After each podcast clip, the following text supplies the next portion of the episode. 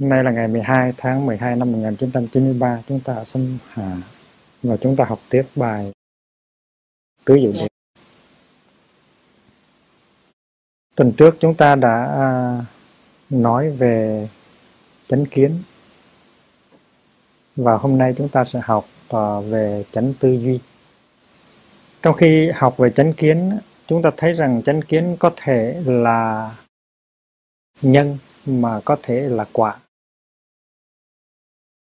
bất cứ một cái hiện tượng nào trong vũ trụ, dầu là vật lý hay là tâm lý hay là sinh lý, đều phải được nhận thức, đồng thời là nhân và là quả. Không có một cái hiện tượng nào chỉ đóng cái vai trò nhân mà thôi tất cả các hiện tượng đều phải đóng vai trò nhân và quả. Vì vậy cho nên à, theo từ tánh duyên khởi thì chúng ta biết rằng chánh kiến của chúng ta là nhân mà cũng là quả. Trong kinh nói rằng chánh kiến đi hàng đầu nhưng kỳ thực không phải chánh kiến là nguyên nhân đầu tiên. Cái ý niệm về nguyên nhân đầu tiên nó là một ý niệm rất vô lý không thể chấp nhận được trong cái đạo lý duyên khởi. Cái ý niệm nguyên nhân đầu tiên là một cái sự mê lầm về đạo lý duyên khởi. Theo đạo lý duyên khởi, không bao giờ có một cái nguyên nhân gọi là nguyên nhân đầu tiên cả. Tại vì nguyên nhân đầu tiên nó có nghĩa là cái nhân đó, nó không phải là cái quả của bất cứ một cái gì mà trong đạo lý nhân quả thì cái gì cũng là nhân và cũng là quả hết. Không có một cái gì nó thuần túy nhân, hay là không có một cái gì nó thuần túy quả. Nguyên nhân đầu tiên có thể gọi là ờ, nguyên nhân duy nhất. Nhưng mà chúng ta biết rằng trong vạn trong vạn hữu thì một nhân không bao giờ có thể đưa tới quả. Chúng ta cần vô số nhân mới có thể có quả. Thành ra cái ý niệm nguyên nhân đầu tiên và nguyên nhân duy nhất là một ý niệm rất là sai lạc. Sai lạc đối với cái nhận thức, cái sự quán chiếu của chúng ta. Tại vì chúng ta quán chiếu vào vạn sự vạn vật trong vũ trụ, chúng ta thấy được cái sự thực đó là một cái là do tất cả những cái khác hợp lại mà làm biểu hiện ra. Một cái có mặt trong tất cả các cái. Và vì vậy cho nên à, cái ý niệm về cái nguyên nhân đầu tiên và nguyên nhân duy nhất đó, là một ý niệm rất là sai lầm. Cho nên chúng ta khi đặt câu hỏi có nguyên nhân đầu tiên không? Hay là có nguyên nhân duy nhất không? Là chúng ta đặt một cái câu hỏi nó vô ích. Tại vì theo cái đạo lý duyên khởi, nguyên nhân đầu tiên là chuyện không thể có được. Nguyên nhân duy nhất cũng không thể có được. Vậy thì chánh kiến không phải là nguyên nhân đầu tiên. Mà chánh kiến cũng không phải chỉ là quả. Chánh kiến vừa là nhân, vừa là quả. Vậy thì những nhân nào đã đưa tới chánh kiến? Và chánh kiến sẽ đưa tới những quả nào? Đó là câu hỏi thông minh. Nếu chúng ta có một cái nhìn chính xác một cái nhìn phù hợp với à, sự thật thì cái nhìn đó từ đâu mà có? Từ những nguyên do nào mà chúng ta có cái nhìn đó? Và cái nhìn đó nó sẽ đưa tới những cái kết quả tốt đẹp nào? Đó là câu hỏi. Và vì vậy cho nên mình thấy ngay rằng trong đạo lý bát chánh đạo, chánh kiến không phải là nguyên nhân đầu tiên. Chánh kiến được phát sanh do nhiều điều kiện. Và những điều kiện đó chúng ta có thể tìm thấy trong bảy cái thành phần khác của bát chánh đạo. Tức là bát chánh đạo gồm có 8 thành phần bát chánh đạo chúng ta dịch là con đường của tám sự hành trì chân chánh. Mà tám sự hành trì chân chánh đó, trong đó có chánh kiến. Vì vậy cho nên bảy cái sự hành trì chân chánh kia là nguyên do đưa tới cái kết quả gọi là chánh kiến. Và nói như vậy, chúng ta mới thấy rõ cái tính cách duyên khởi của bát chánh đạo cái danh từ mà chúng ta thường dùng là bát chánh đạo. Nhưng mà còn một cái danh từ khác nó hay hơn là bát thánh đạo phận phận hay là phần gì cũng được. Chữ bát này nó có nghĩa là tám, thánh này có nghĩa là cao quý. Đạo này là con đường. Phận tức là cái thành phần con đường này nó gồm có tám tám cái thành phần. Chữ phần này là anga. Tiếng phạn là anga. Còn thánh đạo là arya, magga, anga. Cũng như là thất ờ, bồ đề phận thức bồ đề phận là gồm có bảy cái yếu tố của giác ngộ. Thì chữ phần này cũng là anga sambodhi bồ đề phận thánh đạo phận thành chữ anga này là một cái thành phần một cái chi phần một cái chi phần. Một cái chi phần của uh, của thánh đạo và chúng ta có tất cả là 8 chi phần. Chi phần thứ nhất là chánh kiến. Chánh kiến với tư cách uh, nhân á, thì nó do những cái chi phần khác nó tạo ra. Tám cái. Chánh kiến với tư cách nhân là do những cái chánh khác nó tạo thành à, chánh kiến với tư cách quả là do những cái chi phần khác nó tạo thành. Và chánh kiến với tư cách nhân á, là nó nuôi dưỡng những cái chi phần khác. Vẽ được như vậy thấy được như vậy thì mình đã có thể bắt đầu hiểu được cái sự liên quan giữa tám chi phần của bát thánh đạo với tư cách nhân thì chánh kiến nuôi dưỡng những chi phần khác. Và với tư cách quả thì nó là được những cái thành phần khác nuôi dưỡng. Vì vậy cho nên nhìn vào trong chánh kiến của mình mình thấy được cái vốn liếng của sự tu tập của mình với những chi phần khác. Ví dụ như tánh tư duy chánh tư duy tức là suy nghĩ. Cái sự suy nghĩ, cái sự suy tư, cái sự tư duy đúng đắn, hợp lý.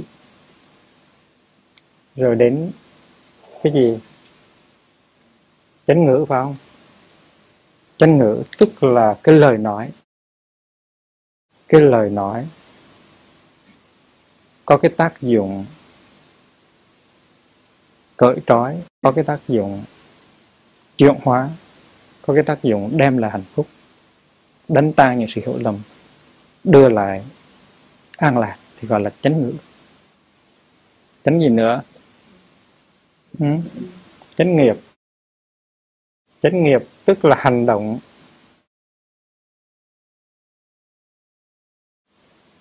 cái loại hành động mà không có tạo tác những khổ đau, cái loại loại hành động mà chỉ đưa lại những cái hạnh phúc mà thôi. Những cái sự xây dựng mà thôi, gọi là nghiệp.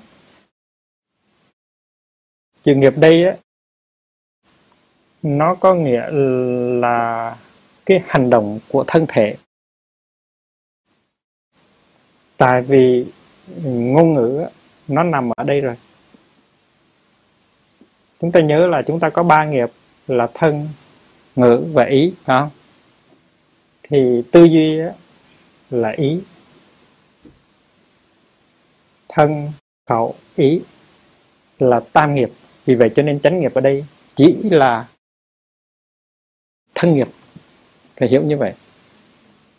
Còn khẩu nghiệp nó thuộc về chánh ngữ ý nghiệp thì nó thuộc về chánh tư duy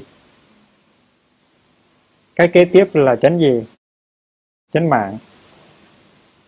Mạng tức là cái phương tiện sinh sống.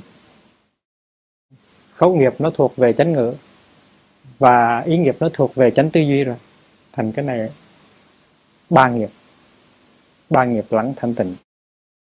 Nó đưa ra trước rồi đến chánh mạng, tức là cái phương pháp, cái đường lối sinh sống chân chính tức là mình mình có một cái nghề nghiệp, mình có một phương tiện nuôi sống mình, mà cái nghề nghiệp đó nó có tàn hại con người, không có tàn hại các loài, không có tàn hại thiên nhiên, không có gây đau khổ trên thế giới. Ví dụ như là mình làm cái nghề chế tạo võ khí, thì không phải là chánh nghiệp. Mình làm cái nghề buôn bán cần sa, thuốc phiện, rượu thì không phải là chánh nghiệp.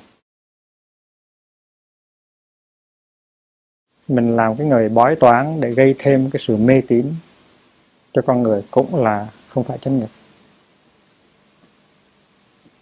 Rồi đến rồi cái chi phần thứ sáu là chánh gì? Chánh tinh tấn. Tinh tấn tức là sự siêng năng. Rồi đến uh, chánh niệm phải không? Chánh niệm. Và chót là chánh định. Chúng ta thấy rằng cái quá trình của cái sự phát triển tuệ giác luôn luôn là niệm định huệ. Có chánh niệm, tu tập chánh niệm thì nó đưa tới chánh định. Và hệ có chánh định là nó đưa tới tuệ. Nhưng mà ở đây không có dùng chánh tuệ mà dùng chánh kiến. Thì chúng ta hỏi tại sao? Cái này không phải là tuệ.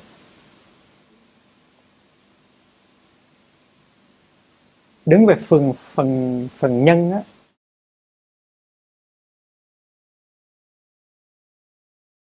thì chánh kiến có thể bắt đầu bằng mớ kiến thức, một mớ giáo lý. Nó chưa phải là tuệ ví dụ như là lần đầu mình được nghe về tứ diệu đế, về bát chánh đạo, về lý nhân quả, thì mới có một cái, mình mới có một cái vốn liếng nghèo nàn về chánh kiến thôi. Nó có tính cách lý thuyết hơn là thực hành. Tuy nhiên, nó đã mang hạt giống của chánh kiến. Mình nhờ cái quá trình văn, tư, tu mà cái vốn liếng nghèo nàng đó được làm bằng ý niệm và ngôn từ, nó trở nên cái tuệ giác chân thực. Thì cái đó gọi là tuệ. Và nếu không có bảy cái kia, thì những cái điều tiếp nhận từ kinh sách, từ thầy, từ bạn, nó không có bao giờ biến thành tuệ cả. Nó chỉ mãi vĩnh viễn còn là một mớ lý thuyết trong đầu của mình, đem nói mà chơi với người khác thôi. Hí luận thôi tuy rằng những cái điều mình học qua khái niệm, qua ngôn từ, nó có chứa chất những hạt giống của chánh quyến của thầy giác, nhưng mà không có văn, tư, tu, thì chúng nó vĩnh viễn còn là một mớ lý thuyết, không có dính líu tới đời sống của mình. Do đó cho nên qua cái quá trình văn, tư, tu, nghĩa là sự thực tập bảy cái chi phần khác của bát chánh đạo, mà cái mớ kiến thức mình học được của thầy của bạn, của kinh điển, nó trở thành là tuệ giác chân thực. Nó trở thành xương thịt của tuệ giác, chứ không phải là hình bóng của tuệ giác nữa. Cho nên chữ chánh kiến dùng ở đây rất là hay. Chánh kiến bắt đầu là những cái kiến thức, có tính cách khái niệm, có tính cách ngôn từ mà người học Phật ban đầu phải tiếp nhận nhưng mà không bằng lòng với với những cái kiến thức, những cái ý niệm, những cái danh từ đó, người học Phật thực tập bát chánh đạo. Để từ cái vốn liếng nghèo nàn đó, mình có cái tuệ giác thật. Và có cái tuệ giác thật đó, thì cái đó là cái quả rồi. Cho nên chánh kiến nó có phần nhân và phần quả. Chánh kiến không phải là chỉ do người ngoài hiến tặng, người ngoài như là thầy, như là buộc bạn tu như là kinh sách mà chánh kiến có thể phát sinh từ nội tâm của mình.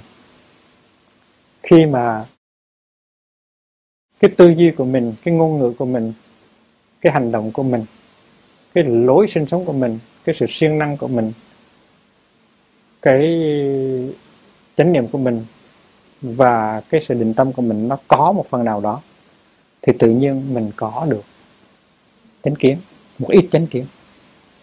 Thành ra chánh kiến có thể từ bên trong đi ra và cũng có thể có từ bên ngoài đi vào. Những cái nguyên nhân nội tại và những cái nguyên nhân ngoại tại. Và tuy nhiên chúng ta biết rằng từ bên trong chúng ta đã có hạt giống của chánh kiến, hạt giống của tuệ giác. Tại vì buộc đã nói rằng là tất cả chúng sanh đều có cái giác tánh ở trong con người của mình. Giác tánh tức là hạt giống của chánh kiến ở trong con người của mình. Nhưng mà cái giác tánh đó, cái hạt giống của tuệ giác đó, nó bị đè lên, nó bị che lấp bởi biết bao nhiêu cái lớp vô minh, buồn khổ, sầu hận, cho nên nó không phát triển được. Và vì vậy cho nên được nghe pháp được gần gũi bạn lành được học hỏi thì tự nhiên những cái mình tiếp nhận đó nó đi vào và thấm được vào cái chánh kiến và nó làm cho chánh kiến của mình có cơ hội nở hoa. Nứt mầm và nở hoa hạt đầu năm xưa hé miệng cười. Hạt đầu năm xưa hé miệng cười là một cái tin rất là mừng. Vì vậy cho nên cái phần quả của chánh kiến á, nó, đích đích của nó là tuệ. Samyak dristi là nhân,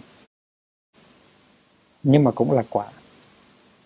Và cái tên của nó mình phải gọi đúng, nó là prasna niệm, định, tuệ, smriti, samadhi prasna cho nên cái cách dùng chữ ở đây rất là hay chánh kiến nó có thể bao gồm được cái phần vốn liếng nghèo nàn của lý thuyết và của khái niệm.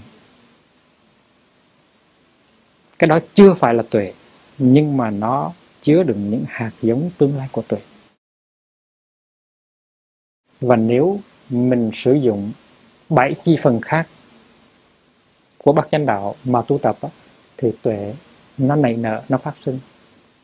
Và cái tuệ đó cái thấy đó nó nuôi dưỡng cái tư duy của mình nó nuôi dưỡng ngôn ngữ của mình nó nuôi dưỡng chánh nghiệp của mình chánh mạng chánh minh tấn chánh niệm và chánh định. Mà khi mà bảy cái này nó lớn lên đó, thì nó nuôi dưỡng cái tuệ của mình càng lớn. Cho nên chánh kiến là mẹ của bảy chi phần khác nhưng mà cũng là con có bảy chi phần khác. Phải thấy như vậy. Cũng như là lá cây. Lá cây thì có thể ừ, nói là con của cây. Thân cây, rễ cây, cành cây là mẹ. Còn lá cây là con. Nhưng mà lá cây, nó cũng đóng vai trò mẹ. Tại vì lá cây nó có bổn phận phải phải tiếp nhận những cái chất uh, gas trong không khí. Nó tiếp nhận ánh sáng mặt trời. Với hai cái yếu tố đó nó mới có đủ sức làm biến chế cái nhựa nhựa nguyên mà rễ cây nó gửi lên. Tại vì rễ cây nó có bổn phận phải hút nước và những cái chất, những cái chất bộ ở trong ở trong đất, những chất khoáng ở trong đất đi lên, trong cây. Cái đó gọi là nhựa, nhưng mà gọi là nhựa nhựa nguyên. Nhựa nguyên chưa đủ, chưa chưa có thể nuôi cây được. Và vì vậy cho nên lá nó đóng cái vai trò biến nhựa nguyên thành nhựa luyện. Mà trong mỗi tờ lá, mỗi tờ lá là một cái viện bào chế. Có cái nhựa nguyên ở trong tờ lá, rồi tờ lá nó mới tiếp nhận ánh sáng mặt trời, tờ lá nó mới tiếp nhận những cái chất gas trong không gian. Và với hai cái yếu tố đó, nó biến cái nhựa nguyên ở trong nó thành nhựa luyện, và nó gửi trở lại để nuôi thân cây. Nó nuôi nó và nó nuôi toàn thân cây, thành ra tất cả các tờ lá tuy gọi là con của cây, nhưng mà kỳ thực đều là mẹ của cây hết. Ở đây cũng vậy. Chánh kiến, nuôi dưỡng chánh tư duy, chánh ngữ, chánh nghiệp, chánh mạng, vân vân. Nhưng mà đồng thời cũng được chánh tư duy, chánh ngữ, chánh nghiệp, chánh mạng nuôi dưỡng. Và càng nhìn sâu vào, chúng ta càng thấy tính duyên khởi của bác thánh đạo Phật khi mà chúng ta có chánh kiến có cái thấy vững chãi về thiện căn về ác căn chúng ta phân biệt thế nào là căn lành với căn không lành? Chúng ta phân biệt uh, thế nào là khổ thế nào là tập thế nào là diệt thế nào là đạo? Chúng ta phân biệt được uh, thế nào là thức ăn bổ dưỡng lành mạnh với thức ăn độc địa thì lúc đó chúng ta có chánh kiến. Và khi mà cho chánh kiến rồi, tự nhiên cái tư duy của chúng ta nó sẽ đi đúng được. Không có chánh kiến thì tư duy nó không có đúng. Chúng ta suy nghĩ sai lầm. Nếu chúng ta có chánh kiến về duyên sinh, thì chúng ta biết rằng cái hạnh phúc của chúng ta nó tùy thuộc vào hạnh phúc của người khác ví dụ như hai anh em, hai chị em, hai vợ chồng, hai cha con. Nếu mà họ thấy được rằng cái hạnh phúc của họ nó liên hệ tới cái hạnh phúc của người kia, thì họ sẽ không có đi tìm cái hạnh phúc riêng của mình. Tại vì khi mà cha khổ, thì con không có thể nào có hạnh phúc được. Khi nào mà chồng khổ thì vợ không thể nào có hạnh phúc được. Và vì vậy cho nên đi tìm hạnh phúc cho riêng mình là không phải tránh tư duy. Tránh tư duy là mình phải làm thế nào để cho cái người kia có hạnh phúc thì mình mới thực sự có hạnh phúc. Và vì vậy cho nên mình để thì giờ, để tâm lực của mình không phải để lo cho cá nhân mình, mà lo cho người kia nữa. Thì cái tư duy đó là tránh tư duy còn cái tư duy mà nói, kệ ông á, kệ nó, nghiệp của nó như vậy rồi làm gì thì làm, mình lo cái thân mình trước, cái đó không phải là tránh tư duy. Tại vì mình biết rất rõ, theo cái đạo lý duyên khởi, cái này có thì cái kia có, cái này không thì cái kia không, cái này như thế này là tại vì cái kia, nó như thế kia. Mình không có chữa lại cái cái kia thì cái này mình không có thể chữa được. Nếu bên kia không có sự thanh thoát thoải mái, thì mình cũng không có sự thanh thoát thoải mái. Cho nên mình phải lo cả hai bên. Đó là con mình. Đó là cha mình. Đó là chồng mình. Đó là bạn mình. Đó là chị mình. Đó là anh mình. Mình phải lo cho người đó thì mình mới có hạnh phúc. Đi tìm hạnh phúc riêng rẽ là cái chuyện phản chiếu mình không có chánh kiến.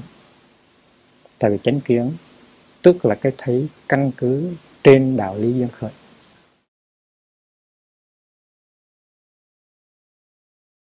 Nói về chánh tư duy cũng vậy, mà nói về chánh ngữ cũng vậy. Nếu chúng ta có chánh kiến, thì tự nhiên cái ngôn ngữ của chúng ta, cái nói năng của chúng ta, nó sẽ đi vào con đường con đường tránh chúng ta sẽ tránh nói những cái điều nó gây sự đổ vỡ, nó gây sự tàn phá, nó gây sự xích mích giữa ta với anh ta, với chị ta, với em ta, với mẹ ta, với cha ta. Thì chánh kiến là một cái thấy cái thấy về bản chất của mình, cái tính tính khí của mình và tính khí của người kia. Nếu anh thấy được cái tính khí của anh và anh thấy được tính khí của người kia. Anh thấy rõ quá đi rồi. Thì anh sẽ không nói những câu nó làm ra cái địa ngục giữa anh và người đó. Nếu anh còn nói những cái câu mà nó có thể gây xích mích, gây địa ngục giữa anh và người đó, là tại vì anh chưa có cái thấy rõ ràng với anh và về người kia. Tại vì anh có những yếu, điểm yếu của anh và người kia có cái điểm yếu của người kia. Mà thấy được rõ rồi á, thì cái ngôn ngữ của mình nó sẽ đi đúng đường, nó sẽ tránh, không có tạo dựng những cái khổ đau nữa. Ví dụ như là mình mua một cái bình ga để nấu cơm, về nấu cơm. Mình phải có chánh kiến về bình ga. Tức là mình phải biết rằng cái ga đó, nó rất là có ích lợi để mình có thể nấu được một ấm nước, nấu được một nồi cơm hay nồi canh. Nhưng mà nếu mình vô ý thì cái ga ở trong bình có thể làm cho mình chết trong khi mình ngủ. Thì ít nhất phải có một cái, cái chánh kiến tối thiểu như vậy về cái bình gas thì mình mới có thể có hạnh phúc với bình gas. Còn thiếu cái chánh kiến tối thiểu đó thì mình sẽ đau khổ với cái bình ga mình sẽ chết vì cái bình ga thì trong cái liên hệ giữa mình với một người bạn cũng vậy. Chánh kiến là sự trông thấy rõ những cái những cái tính khí của mình. Không phải là mình trách mình hay là chê mình nhưng mà mình thấy được mình mình thấy mình có sức mạnh ở những điểm nào và có những cái điểm yếu nào, mình phải thấy cho rõ. Không ai bắt buộc mình phải thay đổi trong đêm để ngày mai mình trở thành người khác. Mình phải chấp nhận mình trước. Nhưng mà mình phải thấy những cái những cái ưu điểm của mình và những cái điểm yếu của mình. Và mình đồng thời cũng phải thấy cái ưu điểm của người kia và những cái khuyết điểm của người kia. Và thấy được như vậy rồi tức là có chánh kiến. Có chánh kiến á, thì chánh tư duy nó sẽ nó sẽ sáng và chánh ngữ nó sẽ không gây ra những đau khổ. Và cái điều đó nó đúng với chánh nghiệp chánh mạng chánh tinh tấn chánh niệm và chánh định.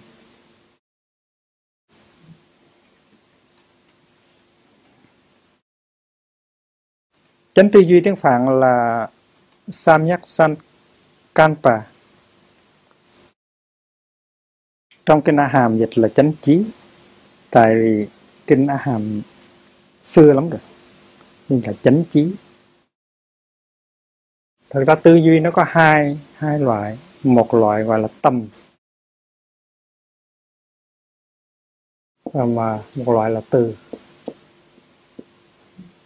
tầm tức là vitaka, còn từ là vichara. Vitaka tức là mình có một cái tư tưởng, cái tư tưởng nào đó. Ví dụ như là chiều hôm nay, mình phải nhớ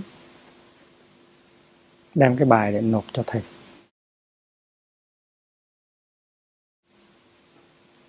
Còn từ tức là đi sâu hơn. Tức là mình nghĩ sâu vào, mình quán chiếu vào trong đó. Mình có những tư tưởng khác. Mình nói cái bài này đã đáng để nộp chưa? Mình đã làm hết cái sức của mình chưa? Hay là mình chỉ mới làm sơ sơ cho có lệ? Nạp như vậy có tội với buộc hay không? Tội với thầy hay không? Hay là mình xin thầy thêm cho mình hai ngày nữa, mình nộp sau? Hay là mình cứ nạp thầy đâu biết. À, tất cả những cái suy tư đó là từ. Còn vitaka là cái giai đoạn đầu chỉ có một tư tưởng đơn thuần. Ờ, Vichara từ tức là đi sâu vào sự suy tư đi qua đi tới đó là cái gymnastic của cái trí óc của mình cái thể thao của cái trí óc của mình. Và nhiều khi uh, cái trí óc của mình nó cứ đi lui đi tới đi qua đi lại những cái sự suy nghĩ như thế đó mà nó không có ngừng được. Và những sự suy nghĩ đó nó không có ích lợi gì cả. Nó làm cho mình nóng cái đầu lên và mình ngủ không được. Giống như là cái máy vô tuyến truyền hình mà mở ra không có chịu tắt cứ để giờ này cho sang giờ khác nó nóng hổi. Tại sự suy tư đó là sự tư, suy tư đi vòng. Nó không có đem tới một cái kết quả gì tốt đẹp cả. Cái đó không phải là chánh tư duy. Tư duy nó có cái hay của nó. Nếu đó là chánh tư duy thì nó giúp cho mình thấy rõ được cái điều mà mình muốn thấy. Nó đưa cho mình nó làm phát sinh ra những cái ý kiến chính xác, thực tế, có thể phục vụ được cho chánh ngữ, chánh nghiệp, chánh mạng, có thể nuôi dưỡng được chánh kiến. Còn tà tư duy là sự suy nghĩ vòng vòng, không có ích lợi gì cả, mà càng nghĩ càng buồn, càng nghĩ càng túi càng nghĩ càng đau khổ. Và suy nghĩ theo cái kiểu tà tư duy nghĩa là suy nghĩ không căn cứ trên chánh kiến. Nếu có chánh kiến rồi á nếu có cái thấy về bốn sự thật nếu có cái thấy về duyên khởi nếu có cái thấy về vô thường vô ngã thì cái tư duy của mình đó, nó sẽ đi về đường chánh. Mình không có mình không có bị đi lạc vào tà tư duy.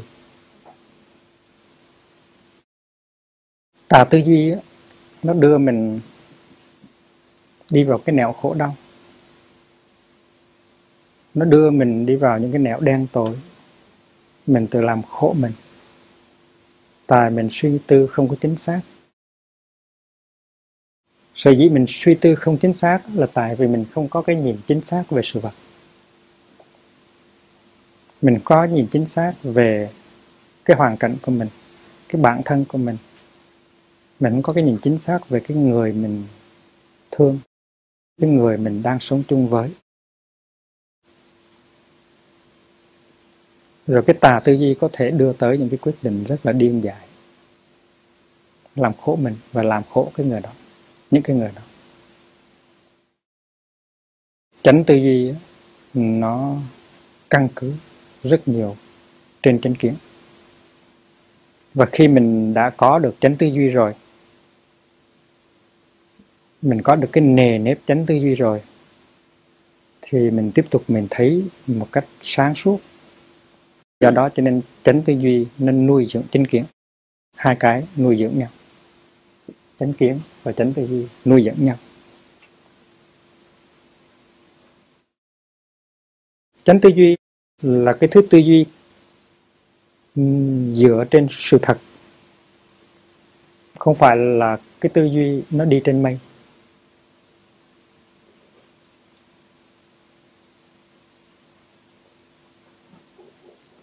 Hai chân mình không có chấm đất, mình muốn bay bổng lên mây. Mình suy tư những cái gì mà không có dính với thực tế.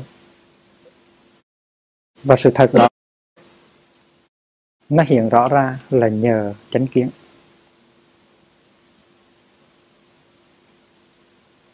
Mình có thể đi lạc vào cái vòng lý thuyết. Mình nói thao thao bất tuyệt. Mình viết những cuốn sách dài trần gian đại hải. Mình để hết ngày này, ngày nọ để diễn bày một cái chủ thuyết. Nhưng mà tại vì mình không có cái thấy đích thực về sự thật, không có chánh kiến thành ra mình đi trên mây. Và cái lý thuyết đó đôi khi nghe cũng hay. Cũng hấp dẫn. Và có thể đánh lừa được nhiều người. Nhưng mà đó cái bản chất của nó là tà tư duy. Chánh tư duy căn cứ trên chánh kiến cho nên căn cứ trên tuệ giác.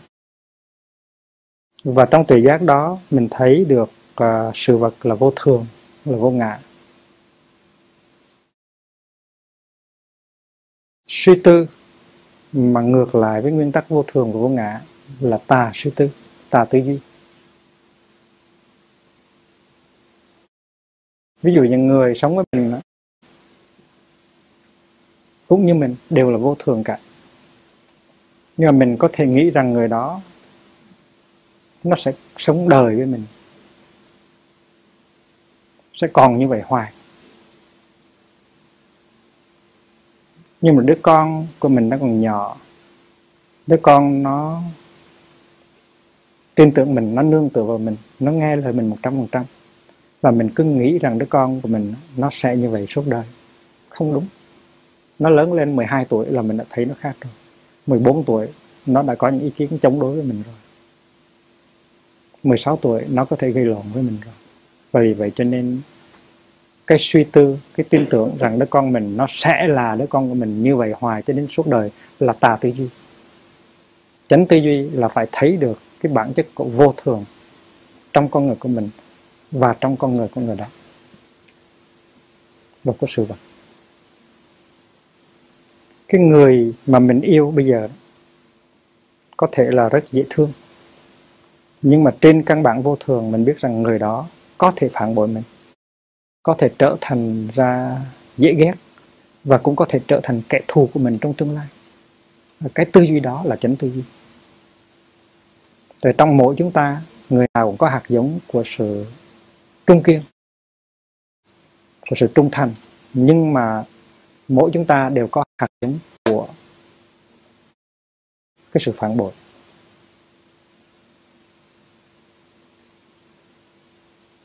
Không những chúng chúng ta, trong chúng ta mà trong buộc, trong các vị Bồ Tát đều có hạt giống phản bội hết.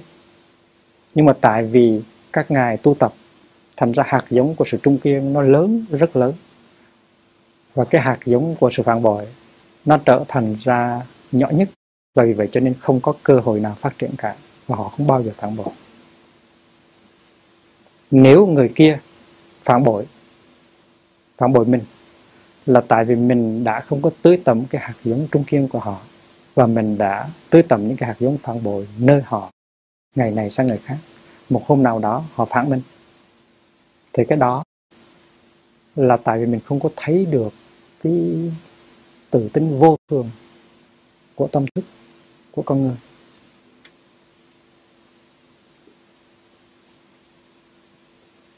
Người đi xuất gia có một hạt giống xuất gia rất lớn.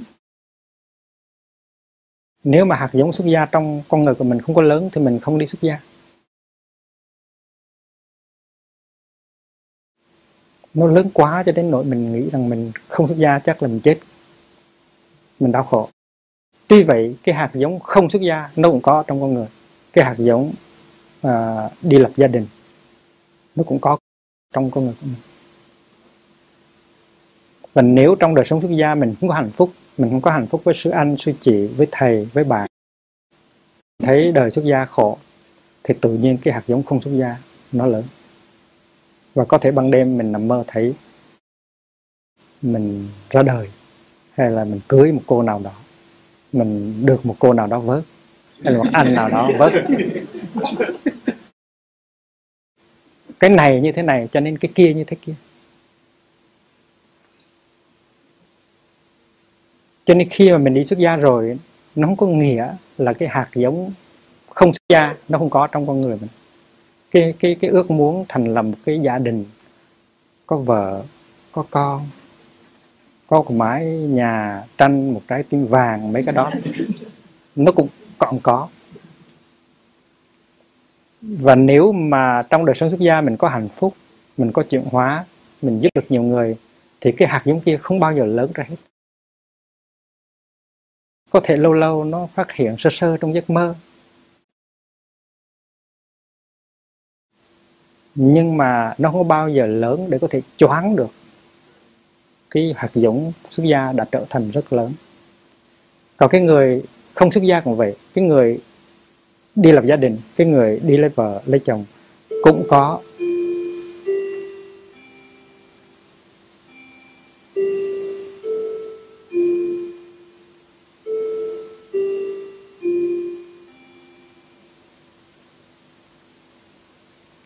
cái người đã quyết định đi thành lập gia đình, có chồng, có vợ, người đó cũng có cái hạt giống xuất gia trong nếu trong cuộc sống lứa đôi mà người đó có hạnh phúc, người đó không có khổ lắm, thì cái hạt giống xuất gia nó cũng vừa phải thôi đôi khi mình cũng nằm mơ thấy mình được đi tu ừ. nhưng mà nếu trong cuộc đời sống lứa đôi mình khổ đau rất nhiều, mình cãi lộn lộn với vợ, mình với chồng mình mỗi ngày, mình bị cái đàn con nó nheo nhóc, thì tự nhiên cái hạt giống xuất gia năm xưa nó lớn lên. Mình tiếc rằng ngày xưa mình đã không đi xuất gia vì vậy cho nên trong mỗi con người đều có hai cái hạt giống nó chống đối với nhau. Hạt giống trung kiên mình có, mà hạt giống phản bội mình cũng có hạt giống từ bi mình có, nhưng mà hạt giống hung dữ mình cũng có. Hạt giống xuất gia mình cũng có, mà hạt giống tại gia mình cũng có. Và hết một cái mạnh thì nó thắng. Nhưng mà khi mà nó thắng, đừng có tưởng rằng cái kia nó hoàn toàn không có, nó có. Và vì vậy trong cái nếp sống tại gia mà mình đau khổ vì vợ, vì con, thì mỗi ngày cái hạt giống xuất gia vốn đã có sẵn trong mình, nó càng ngày càng lớn. Mình ao ước, mình tiếc nuối tại sao ngày xưa không có đi tu, mà bây giờ để cho bây giờ khổ như vậy. Ừ.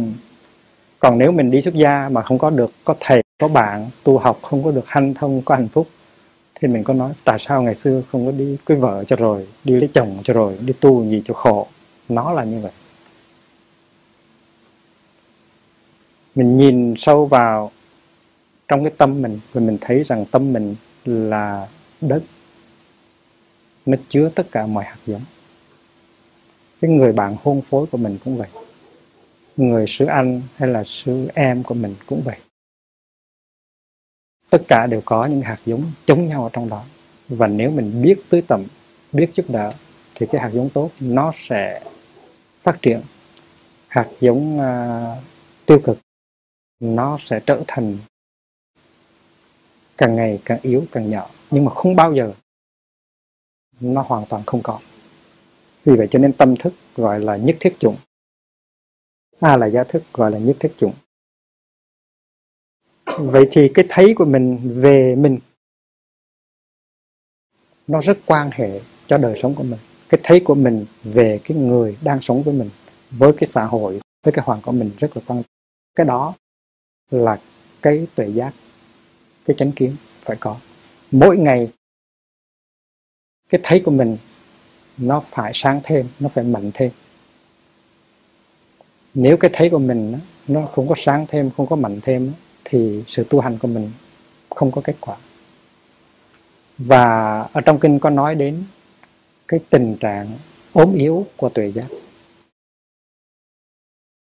Mà danh từ gọi là liệt tuệ người tu hành không có đàng hoàng, không có thầy, có bạn, không có hoàn cảnh tốt thì cái tuệ là liệt tuệ.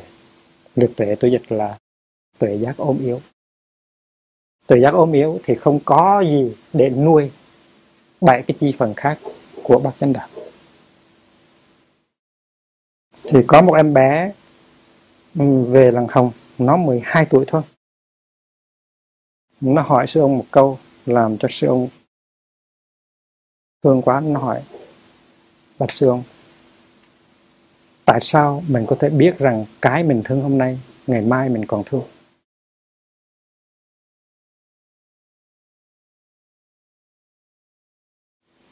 Cái mình thương hôm nay, ngày mai mình có thể ghét.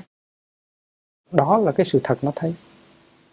Cái lý do là tại vì ba của nó đã tranh đấu, đã thách đố cả cả gia đình, cả xã hội để có thể cưới được má nó ba nó là người công giáo.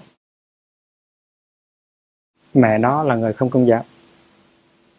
Và cả hai gia đình đều chống. Hai gia đình đều muốn từ con nếu mà con uh, đi tới với cái cuộc nhân dân đó. Và còn biết bao nhiêu là cái nguyên do khó khăn nữa cái hoàn cảnh khó khăn nữa. Nhưng mà ba nó với má nó đã bất chấp để cuối cùng hai người cưới nhau nhưng mà hiện bây giờ ba nó với má nó đang thù ghét nhau. Và nó rất đau khổ. Nó biết rằng là ba nó và má nó đã tranh đấu đã tranh đấu kịch liệt đã thách đố tất cả xã hội thách đố tất cả dư luận thách đố cả uh, hai bên gia đình để có thể về sống với nhau. Vậy mà bây giờ hai người coi nhau như tù. Cho nên nói bạch sư ông làm sao mà mình biết cái mình thương hôm nay, ngày mai mình còn thương được?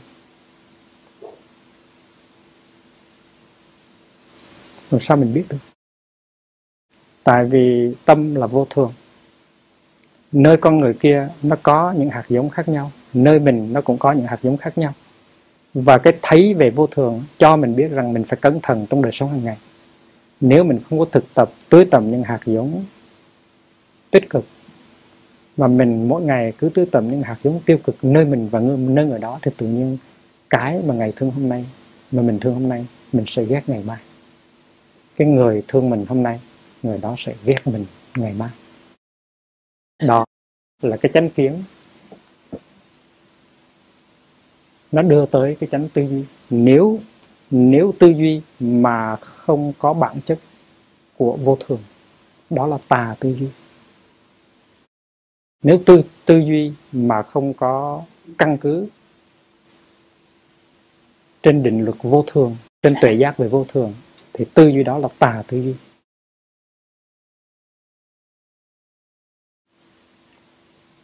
Vô ngã vậy. Vô ngã là một cái nguyên tắc khác của chánh tư duy. Nếu mà cái tư duy của chúng ta không có căn cứ trên nguyên tắc vô ngã, thì cái tư duy đó còn tà. Vô ngã nó có nghĩa là một hiện tượng nó phát hiện là nó tùy thuộc nhiều hiện tượng khác.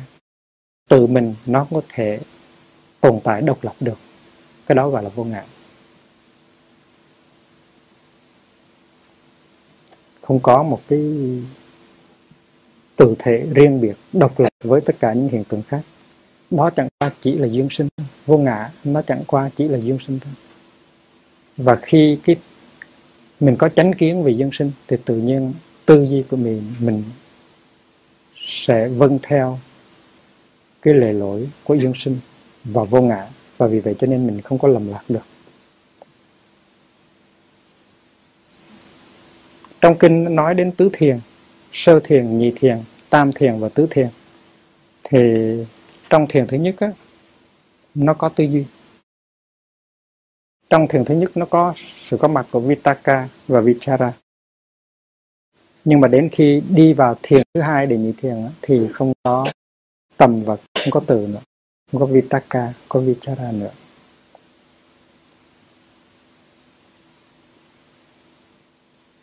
Và càng đi vào sự tiếp xúc um, trực tiếp với hiện tượng với thế giới, với thực tại, thì mình càng được thảnh thơi đối với ý niệm và ngôn từ. Tại vì ý niệm và ngôn từ tuy là được dùng để mà chỉ cho cái sự vật, nhưng mà ý niệm và ngôn từ có thể làm cho mình không tiếp xúc với sự vật một cách sâu sắc ví dụ như là mình nói một người mỹ. Thì mình có cái ý niệm người mỹ là như thế nào rồi?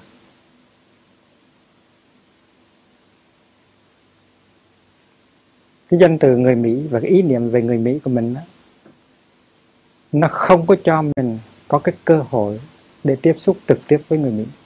Mình có một cái khái niệm có cái thành kiến của người mỹ. Mình nghĩ người mỹ nó khác người pháp ở chỗ này khác người ờ, ấn độ ở chỗ này. Mình có một ý niệm về về người mỹ và mình có cái danh từ người mỹ. Thì tuy rằng cái ý niệm về người mỹ với danh từ về người mỹ nó có thể giúp đỡ mình được trong những cái, trong một số những cái trường hợp. Nhưng mà nếu mà mình bị ý niệm và danh từ nó không chế thì mình không có cái khả năng tiếp xúc được với cái bản chất của sự thật là người Mỹ. Mình nghe nói tới một người đó, mình ghét, mình không thích. Nhưng mà cái hoàn cảnh bắt buộc mình phải sống với người đó một tuần, hai tuần, tự nhiên mình thích người đó. Cái lúc đó mình đã vượt khỏi cái hàng rào của ý niệm và ngôn từ để mình tiếp xúc với sự thật có những người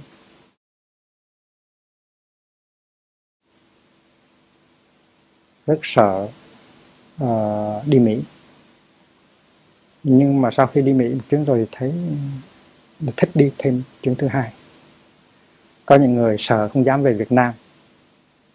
Nhưng mà khi mà về được một lần rồi thì lại thích đi Việt Nam thêm một lần nữa hoặc hai lần nữa.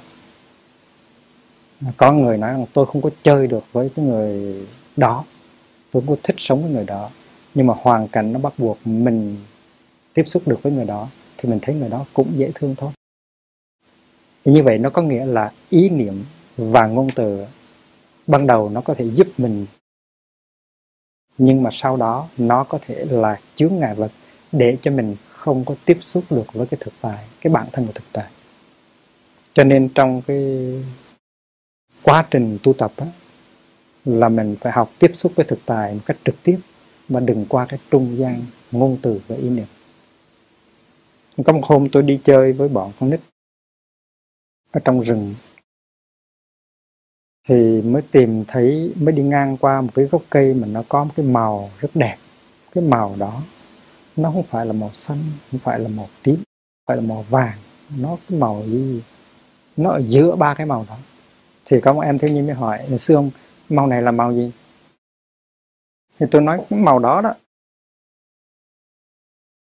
Cái màu đó đó, màu này này tức là trong trường hợp mình đã có thể tiếp xúc được với cái thực tại tại sao phải cần dùng một cái danh từ, một cái ý niệm nữa?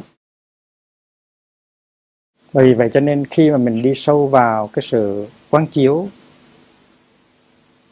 thì những cái ý niệm và những cái danh từ nó sẽ bị buông bỏ. Thành tư duy, nó cũng có hai phần của nó. Ban đầu có những ý niệm và ngôn từ. Ban đầu mình tư duy với ý niệm và ngôn từ.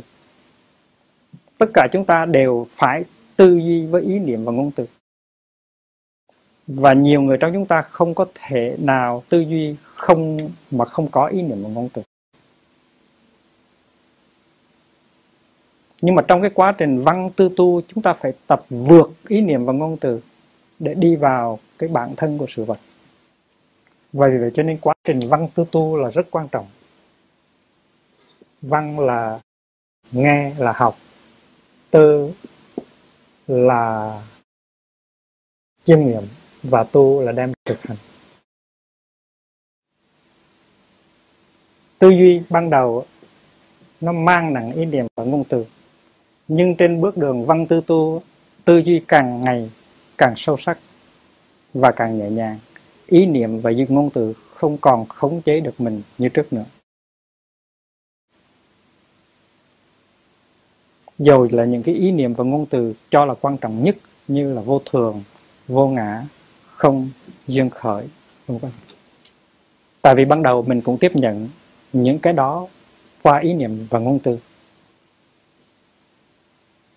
Tứ đế, bát chánh đạo vô thường, vô ngã, thiện căn, ác căn.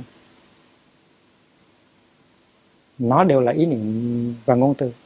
Và khi mà những chiếc xe đó nó chở chở những cái xe ý niệm và ngôn từ chở được cái bản chất của những cái vật liệu đó cho mình rồi, thì mình đâu cần xe nữa.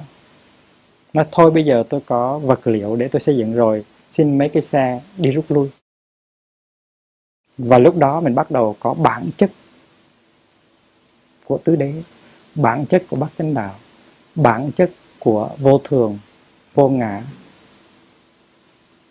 mà mình không có cần phải danh từ và ý niệm về cái đó nữa. Phải như vậy mới được. Chứ còn chở những vật liệu xe cất tới rồi xe cứ đầu loài đó thì đâu được. Trút những cái đó xuống và rút lui. Những cái cỗ xe phải rút lui. Đây là những cỗ xe đó là những cỗ xe, ý niệm và ngoại từ. Trong quá trình văn tư tu thì chúng ta buông bỏ ý niệm, buông bỏ danh từ và chúng ta tiếp xúc được với sự thật.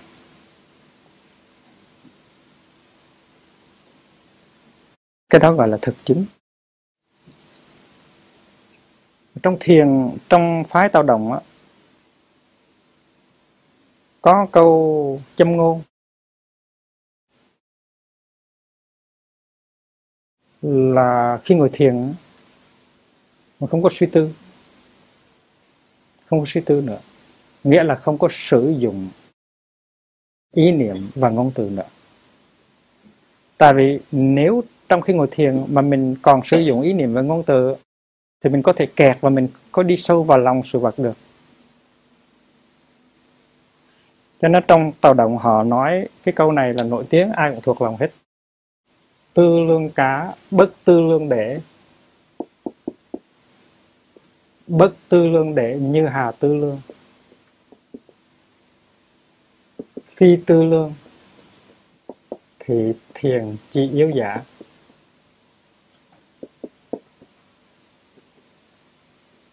Những người nào mà thuộc về phái tạo động thì đều thuộc cái câu này hết. Chữ tư lương này á nó là, vốn là tư lượng, nhưng mà mình thường đọc là tư lương, tư lượng. Tư là tư duy, lượng tức là đo lường, so sánh.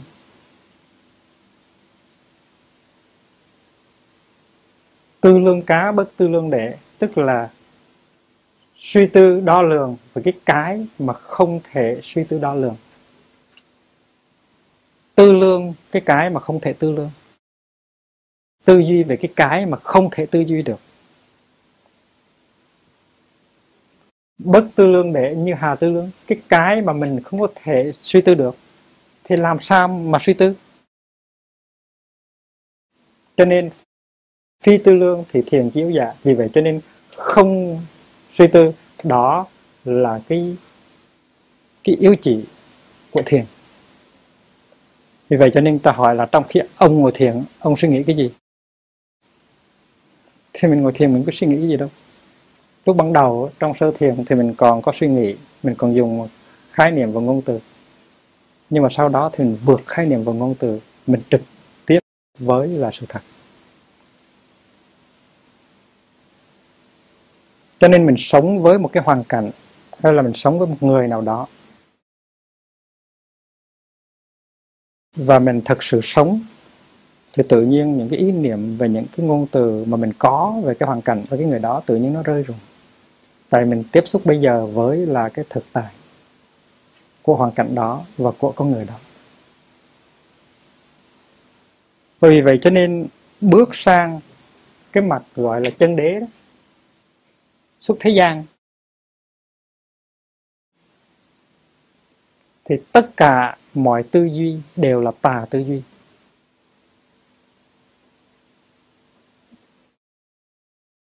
Chúng ta nhớ rằng trong khi chúng ta học về chánh kiến chúng ta cũng đi từ lĩnh vực của thế gian sang lĩnh vực của xuất thế gian.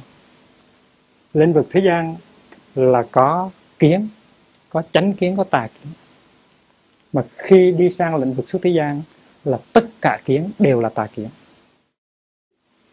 Tại vì tuệ không phải là kiến nữa. Đi sang chánh tư duy cũng vậy. Ban đầu thì có chánh tư duy, có tà tư duy chúng ta phân biệt chánh tư duy với tà tư duy.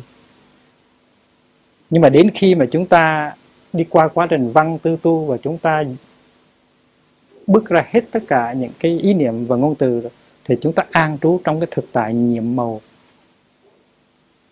của pháp thân. Thì lúc đó không thể nào diễn tả được cái thực tại bằng ngôn từ và ý niệm nữa. Tư duy về cái cái không thể tư duy, thì tư duy làm sao? Cho nên ở đây là tâm hành xứ diệt. Tâm hành xứ diệt có nghĩa là những cái nẻo đi đường về của ý nó không còn nữa.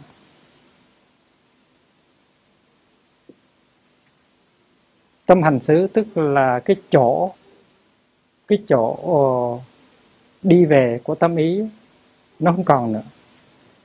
Tức là chúng ta đã đi vào một cái lĩnh vực, một cái thế giới mà trong mà trong đó ngôn từ và ý niệm bất lực không thể diễn tả nữa, cho nên gọi là tâm hành xứ diệt. Tức là cái chỗ mà tất cả mọi tâm hành đều không còn nữa, không có nói được nữa. Đừng có nói gì, chỉ cần nói trái kiwi thôi. Trái kiwi là trái ở bên úc, bên tân tây lan họ ăn nhiều. Ngày xưa bên pháp cũng có. Thành ra khi nào mà người ta nói trái kiwi là trái như thế này, ăn vào nó sẽ có cái vị như thế này. Thì mình mới cãi lộn với nhau. Mình mới không đồng ý với nhau. Nhưng mà khi mình đã được trực tiếp ăn một trái kiwi rồi thì mình thấy rằng tất cả những điều mình nói, tất cả những điều mình nghĩ ngày xưa về trái kiwi không có áp dụng được cho trái kiwi nước cam cũng vậy. Hay bất cứ một hiện tượng nào khác cũng vậy. Nếu mình chưa có kinh nghiệm trực tiếp thì mình dù có nói cách mấy, mình có so sánh cách mấy, mình có tư duy cách mấy, cũng chỉ đi tới cái bên ngoài mà thôi.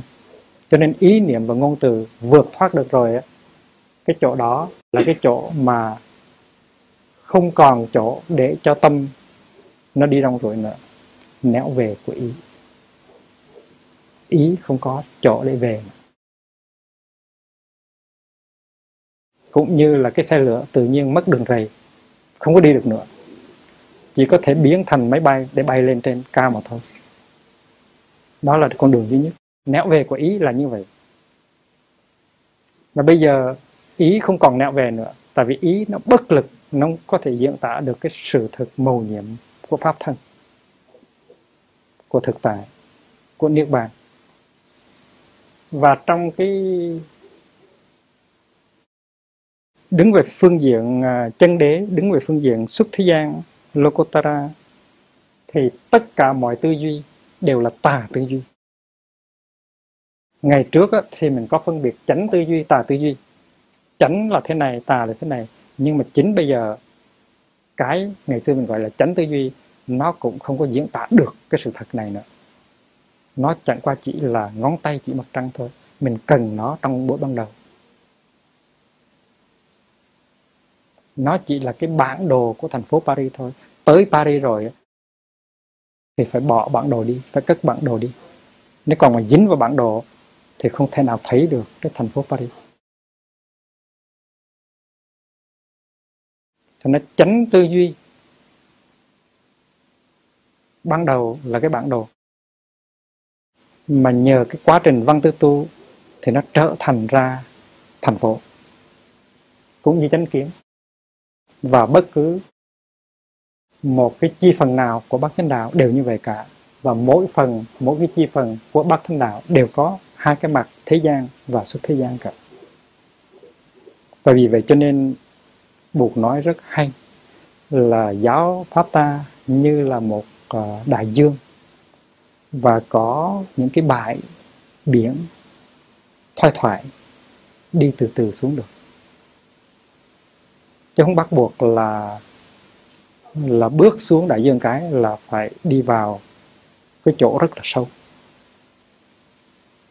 Vì vậy cho nên chánh kiến bắt đầu bằng một mớ ý niệm về giáo lý về tứ đế về bát chánh đạo có thể là có sai lầm nhưng mà nó đã bắt đầu chứa đựng một vài hạt của tuệ giác rồi từ cái vốn liếng đó mà đi.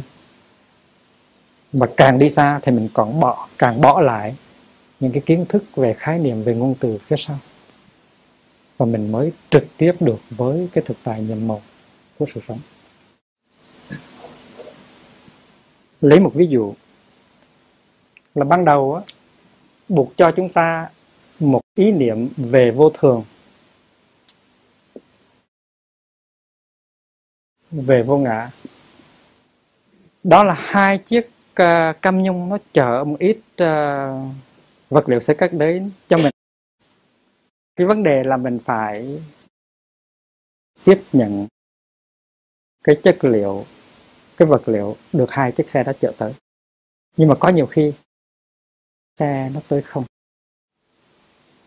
Cái xe nó mang tên xe vô thường. Cái xe nó mang tên là xe vô ngã nhưng mà nó chờ, nó tới không, nó không có chờ gì. Thì khi chúng ta học như vậy, chúng ta học về vô thường vô ngã, chúng ta có khái niệm và ngôn từ về vô thường vô ngã, nhưng mà chúng ta không có tiếp nhận được cái chút gì thuộc bản chất vô thường vô ngã.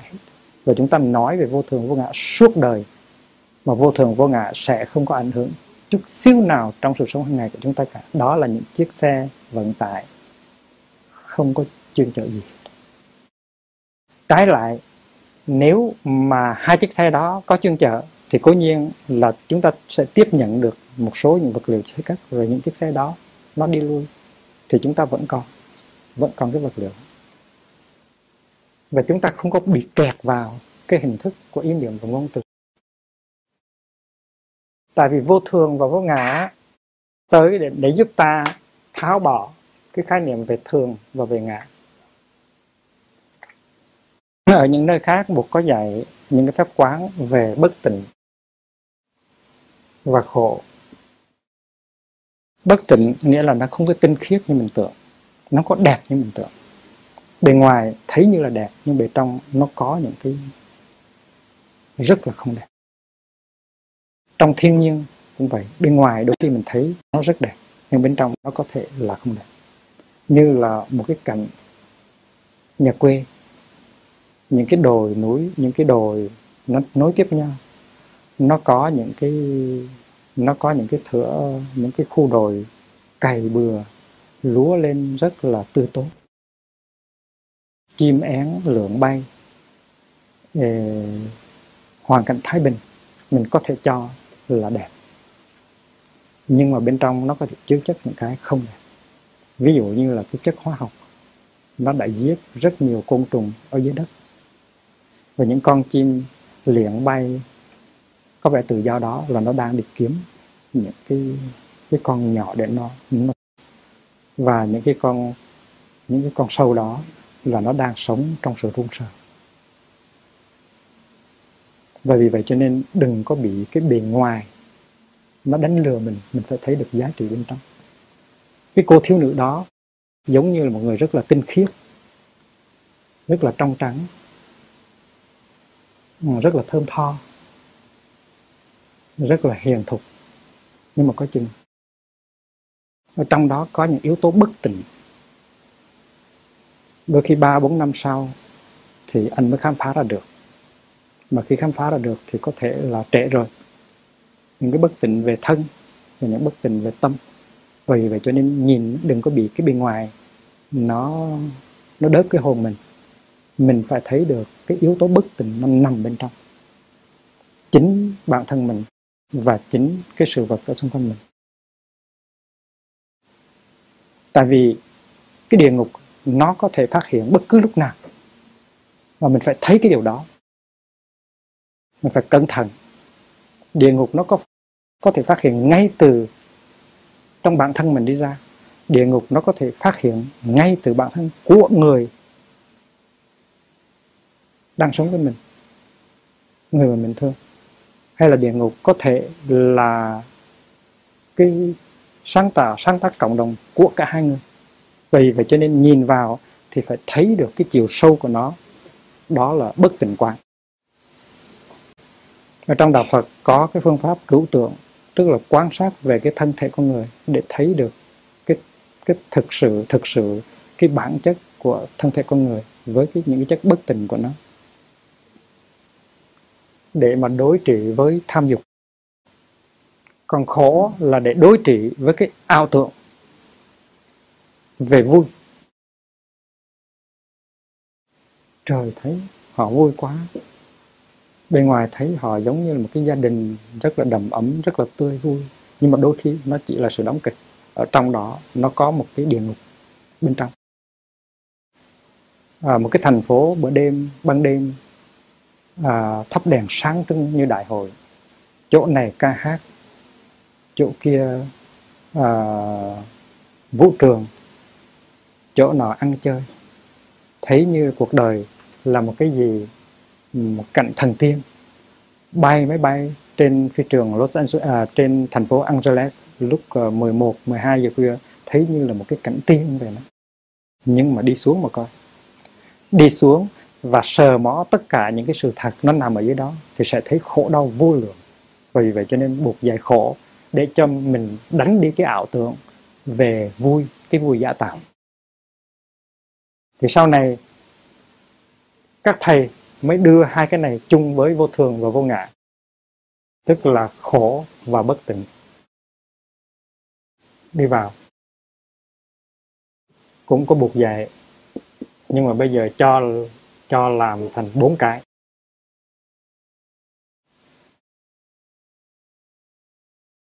đều, tất cả đều bắt đầu bằng những ý niệm và ngôn từ cả và những ý niệm về và ngôn từ về vô thường, vô ngã, vô bất tịnh là để đối chiếu với, để đối chọi, để mà trung tính hóa, để mà lay đổ cái ý niệm về thường, về ngã, về lạc và về tỉnh. Vậy thì chánh kiến á, là vô thường vô ngã khổ và bất tịnh. Còn tà kiến á, là thường lạc ngã. Bốn cái này gọi là bốn điên đạo. Vipariyasa là điên đạo. Tứ điên đạo. Sự vật là thường là vô thường mà nói là thường. Sự vật là khổ mà nói là lạc sự vật là vô ngã, mà nói là ngã. Sự vật là bất tịnh, mà nói là tịnh. Đó là bốn điên đạo. Điên đạo tức là ngược lại trọng đầu xuống đất. Viễn ly điên đảo mộng tưởng, tức là xa lìa những cái thấy ngược ngạo.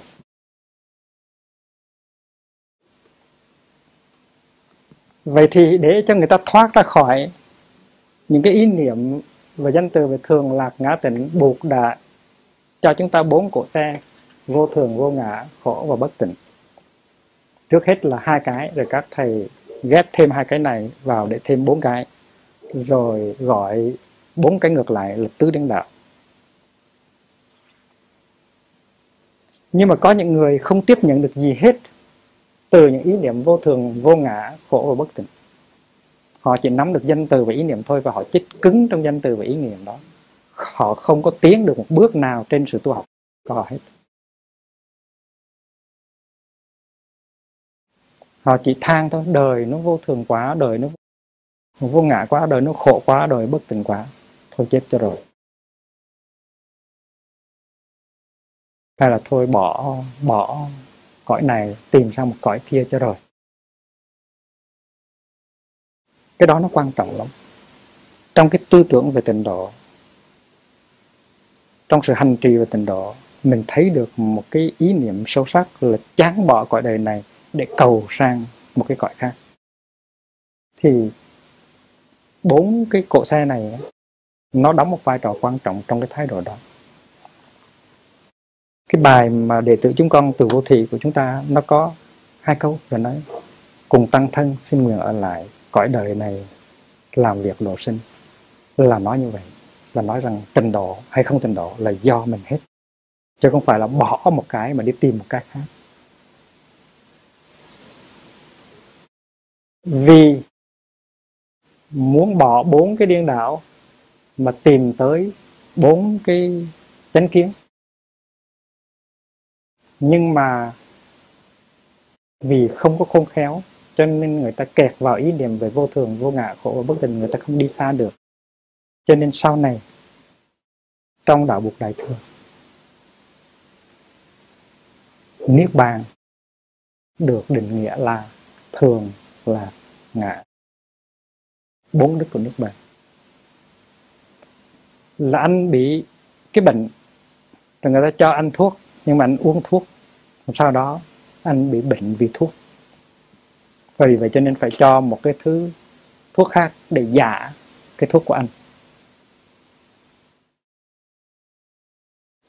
Vô thường, vô ngã là những thứ thuốc buộc dao, buộc trao cho chúng ta để chữa bệnh. Nhưng mà chúng ta đã không sử dụng được cái thuốc đó. Chúng ta làm sao để chúng ta bị kẹt vào ngôn từ ý niệm về vô thường, vô ngã? Chúng ta bệnh. Mà chúng ta bệnh lăng chiên hết trong giới Phật tử, những người bị kẹt vào cái giáo lý, cái ý niệm vô thường vô ngã rất là nhiều. Bị kẹt vào cái ý niệm khổ và bất tình rất là nhiều. Và vì vậy cho nên khi mà Phật giáo đạo Phật Đại thừa phát sinh, đạo Phật Đại thừa làm một cuộc cách mạng, nói những người này bị bệnh giáo pháp, bệnh giáo pháp ban đầu thì họ bệnh khổ đau trong đời thôi, bây giờ họ bị bệnh do pháp, dharma sickness. Vậy thì làm sao mà chữa cho họ được? Phải dùng trăm phương ngàn kế. Làm thế nào mà họ vượt ra khỏi được cái nhà tù vô thường, vô ngã, khổ và bất tỉnh tại vì ban đầu, bốn cái này đưa ra đâu phải như là nhà tù, đưa ra là như là những cái yếu tố giải phóng chúng ta. Nhưng mà chúng ta đã không có sử dụng được để tự giải phóng mình. Và chúng ta bị kẹt vào ý niệm vô thường vô ngã khổ và bất tỉnh. Quý vị cứ nhìn xung quanh chúng ta đi. Đi sâu vào các cái cộng đồng phật tử mà coi. Cái số người mà bị cái bệnh pháp á, rất đông. Bị kẹt vào những ý niệm về Phật pháp rất đông. Tuy họ nói vô thường vô ngã khổ bất tịnh nhưng mà họ nhưng mà những cái giáo lý đó những cái ý niệm đó không có ích lợi gì cho họ trong đời sống hàng ngày cả là tại vì những chiếc xe vận tải chở đến không có mang theo vật liệu gì ở trong đó cả chỉ có những chiếc xe không đó là những hạt lúa lép, không bao giờ làm ra được lúa gạo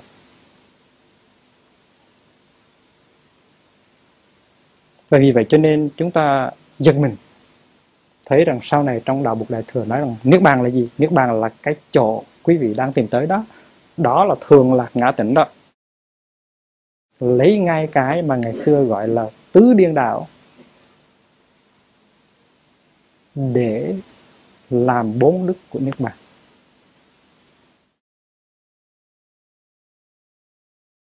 Nhưng mà có những người sẽ được chữa lành bởi cái phương thuốc đó có người sẽ đau nặng thêm nữa vì cái bốn cái phương, phương thức đó thành ra đứng về chánh kiến và chánh tư duy khi mà chúng ta đi vào cái bình diện của bản môn, của chân đế, của xuất thế gian. Thì kiến, tất cả các kiến đều không còn nữa, dầu là chánh kiến. Tất cả mọi tư duy đều bị lấy đi hết, dù là chánh tư duy. Phi tư duy thì thiền chỉ yếu dạ sự vắng mặt của thi tư duy là cái tinh yếu của thiền. Vì vậy cho nên chúng ta biết rằng khi mà chúng ta nghĩ về những cái điều xấu ác, như là sát đạo dâm vọng, thì chúng ta tà tư duy đã đành rồi. Nhưng mà nếu chúng ta nghĩ tới tứ đế vô thường vô ngã. Bất tịnh, khổ. Mà nếu chúng ta bị kẹt vào ý niệm và ngôn từ, thì chúng ta cũng tà tư duy luôn. Chứ không phải là mình đang nói về Phật pháp, mà mình tránh tư duy, cũng như tránh kiến. Khi mà chúng ta học giáo lý, mà chúng ta bị kẹt vào ngôn từ, ý niệm, thì chúng ta dù đang nghe và đang nói về giáo pháp cái đó chưa hẳn đã là chánh kiến. Cái đó có thể gọi là tà kiến. Tại vì ngôn từ và ý niệm nó trở thành ra một cái trở ngại ngăn chặn chúng ta tiếp xúc với cái bản chất của giáo lý, của chánh kiến và vì vậy cho nên tư duy cũng vậy. Dầu là tư duy về Phật pháp, mà tư duy theo cái kiểu bị kẹt, cũng là tà tư duy. Chứ đừng có nói là đó là chánh tư duy. Nói về chuyện quán rượu, đánh bài, đánh bạc, nữ sắc, cố nhiên nó là tà tư duy. Nhưng mà nếu mà chúng ta nói về những đề tài đó, trong cái chánh niệm sáng tỏ trong cái ý hướng muốn chuyển hóa những người nghe chúng ta thì những đề tài đó tuy đang được sử dụng mà chúng ta đang đang tránh tư duy tránh ngữ. Nó dính với nhau. Tư duy với là ngữ ngôn nó dính liền với nhau. Khi mình suy nghĩ đó mình suy nghĩ về những cái chuyện đó những cái chuyện uh, ma túy mình suy nghĩ về cái chuyện uh, vũ trường mình suy nghĩ đến chuyện uh, đạo tặc nhưng mà mình suy nghĩ theo cái chiều hướng làm thế nào để cứu những người kia ra khỏi những cái hầm hố của những cái địa ngục đó, thì là mình tránh tư duy. Và còn nếu mình suy nghĩ về tứ đế, bát chánh đạo và vô thường, vô ngã mà mình bị kẹt vào ý niệm và ngôn từ mà không tiếp nhận được cái bản chất của giáo lý, cũng là tà tư duy. Và khi mình đi tới mình đi sang cái bình diện của ờ, uh, xuất thế gian thì không còn có sự phân biệt nữa. Chúng ta đã vượt ra khỏi ý niệm và ngôn từ. Tất cả những tư duy đều là tà. Ban đầu thì nó là chánh nó giúp mình. Nhưng mà nó giúp mình đến cái mức nào đó thì mình phải buông bỏ nếu mình không có muốn bị kẹt cũng như là nhìn vào cái bản đồ Paris. Tới cửa Paris rồi mà vẫn còn không có chịu bước vào cứ nhìn cái bản đồ đó không thì làm sao mà đi vào thành phố được. Cho nên phải xếp cái bản đồ lại bỏ vào trong bỏ vào bỏ vào trong trong hộp xe và bắt đầu đi và tiếp xúc trực tiếp. Vậy thì ban đầu tư duy á, là tư duy trên cái căn bản vô thường, vô ngã, khổ, bất tịnh, duyên sinh. Tứ diệu đế, có nhân, có quả. Nhưng mà sau đó, thì tư duy đạt tới cái chỗ là không tư duy nữa, mà là một cái sự thế nhận, thế nhập trực tiếp vào cái thực tại. Khi mà chúng ta uống trà đó hay là đi thiền hành? Mà nếu chúng ta muốn uống trà một cách rất là sâu sắc hay là đi thiền hành một cách sâu sắc thì chúng ta chỉ cần uống thôi chỉ cần đi thôi. Nếu mà chúng ta còn tư duy về trà và tư duy về thiền hành dầu là tư duy cách nào đi nữa cũng là tà tư duy. Tại vì trong khi mà mình đi thiền hành đó, thì mình chỉ đi thiền hành thôi. Mà nếu mình suy nghĩ trong khi đi thiền hành là hỏng rồi. Dầu là suy nghĩ về thiền hành trong khi mình uống trà là mình phải uống trà trực tiếp. Nếu mà mình, trong khi mình uống trà mà mình còn suy nghĩ về cái tên của cái trà, hay là mình có những ý niệm này, ý niệm khác về trà, có những so sánh, có những tư duy về trà, thì mình đâu có thể uống trà một cách trực tiếp được. Và do đó cho nên khi mà đạt tới cái bình diện bản môn xuất thế gian thì tất cả mọi tư duy đều là tà tư duy. Tóm lại là trong đời sống hàng ngày của chúng ta, trong cộng đồng tu học hay là trong nếp sống gia đình, xã hội, chúng ta biết rằng cái trí óc của chúng ta nó luôn luôn nó suy nghĩ, nó suy nghĩ cái này rồi đi, nó suy nghĩ cái khác, chúng ta quen suy nghĩ. Và cái sự suy nghĩ có thể đưa chúng ta tới khổ đau. Nó đưa ta tới cái sự đau buồn, sự sợ hãi, sự lo lắng. Mà khi mà cái suy nghĩ chúng ta đưa chúng ta tới đau buồn, sợ hãi, lo lắng, chúng ta biết đó là cái tà tư duy. Và chúng ta phải ngưng cái cách suy nghĩ đó lại. Mà muốn ngưng cách suy nghĩ đó lại thì chúng ta phải thực tập chánh kiến chúng ta phải học hỏi, chúng ta phải nương vào thầy, vào bạn, để cho chúng ta đừng có suy suy nghĩ quanh quẩn và sai lạc như vậy nữa. Tại vì chánh tư duy nó đưa tới cái sự an vui, đưa cái sự, tới cái sự thương yêu và chấp nhận, đưa tới cái quyết tâm muốn làm hạnh phúc cho mình và làm hạnh phúc cho người khác. Và trong kinh này, trong kinh thánh đạo và trong kinh à, Tạp Á Hàm, kinh thứ 785 chúng ta thấy rất rõ rằng là chánh kiến, chánh tư duy, chánh niệm nó đi với nhau một cách rất là xích sao.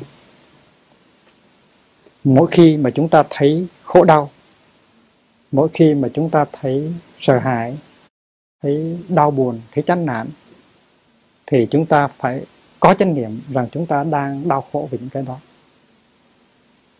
Và chúng ta biết rằng chúng ta đang đau khổ vì cái đó là tại vì cái tư duy của chúng ta đang đưa chúng ta đi về nào đó. Và nếu tư duy chúng ta đang đưa ta đi về nào đó là tại vì tư duy không được căn cứ trên chánh kiến. Và vì vậy cho nên chánh kiến chánh tư duy và chánh niệm. Nó phối hợp thành ra một cái bộ ba rất quan trọng trong sự thực tập hàng ngày. Đừng có để cho cái tình trạng nó xảy ra như vậy. Chúng ta phải chấm dứt tình trạng. Chúng ta phải luôn luôn trở về thực tại để mà chứng nghiệm để xét trở lại. Có phải là như vậy không? Thì để giúp cho quý vị à, một cái phương pháp uh, thực tập cho nó cho nó thực tế. Thì tôi đưa ra bốn cái định đề này. Tư duy và tưởng. Tư duy nó có liên hệ tới tưởng. Tưởng tức là cái nhận thức của mình cái perception của mình. À, cái đó có thể là một sợi dây nhưng mình mình mình tưởng là con rắn. Đó là một cái nhận thức sai lầm, một cái wrong perception. Cái người đó không có ý nói như vậy, mà mình tưởng là người đó có ý nói như vậy.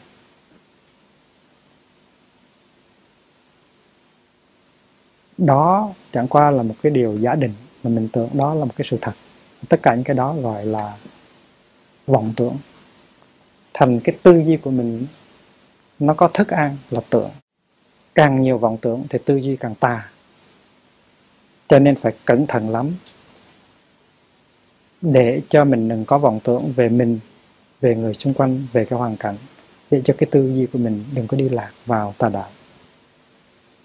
Và muốn như vậy thì mình phải chánh niệm. Có chắc như vậy không? Cái chắc cái mình tiếp nhận đó, tri giác là đúng hay không? Cho nên uh, có trong khóa tu thì tôi có viết ba chữ hai you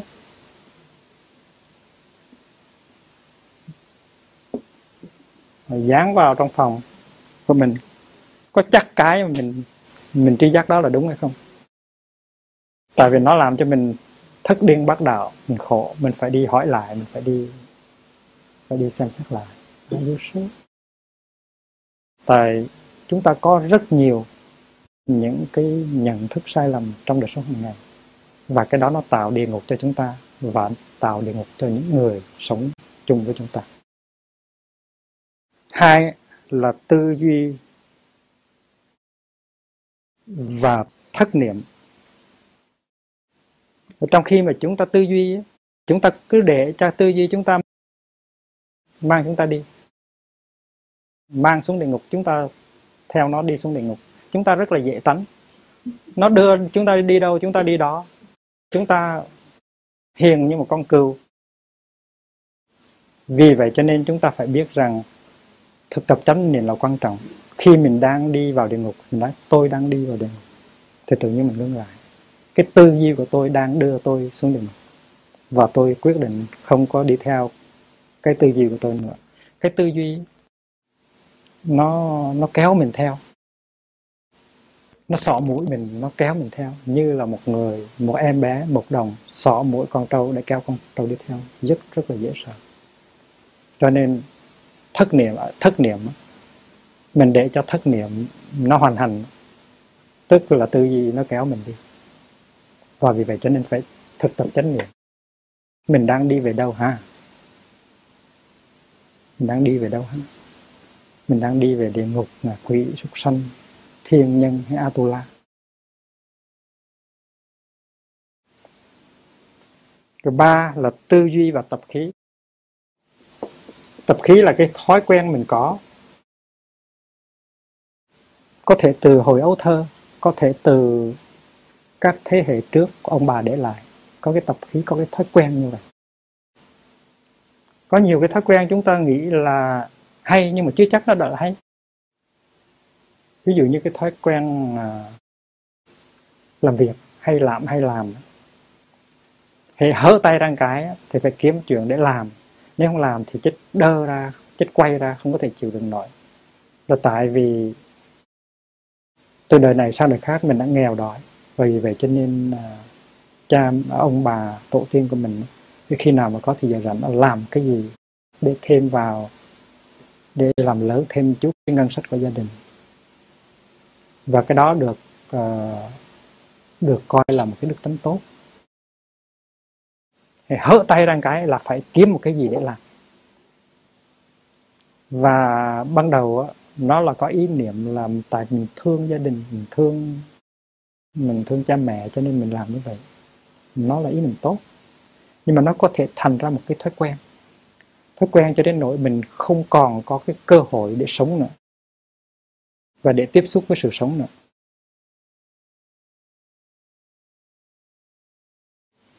Và có rất nhiều người ở trong xã hội chúng ta bị cái bệnh gọi là workaholic. Tức là không làm thì chịu không nổi.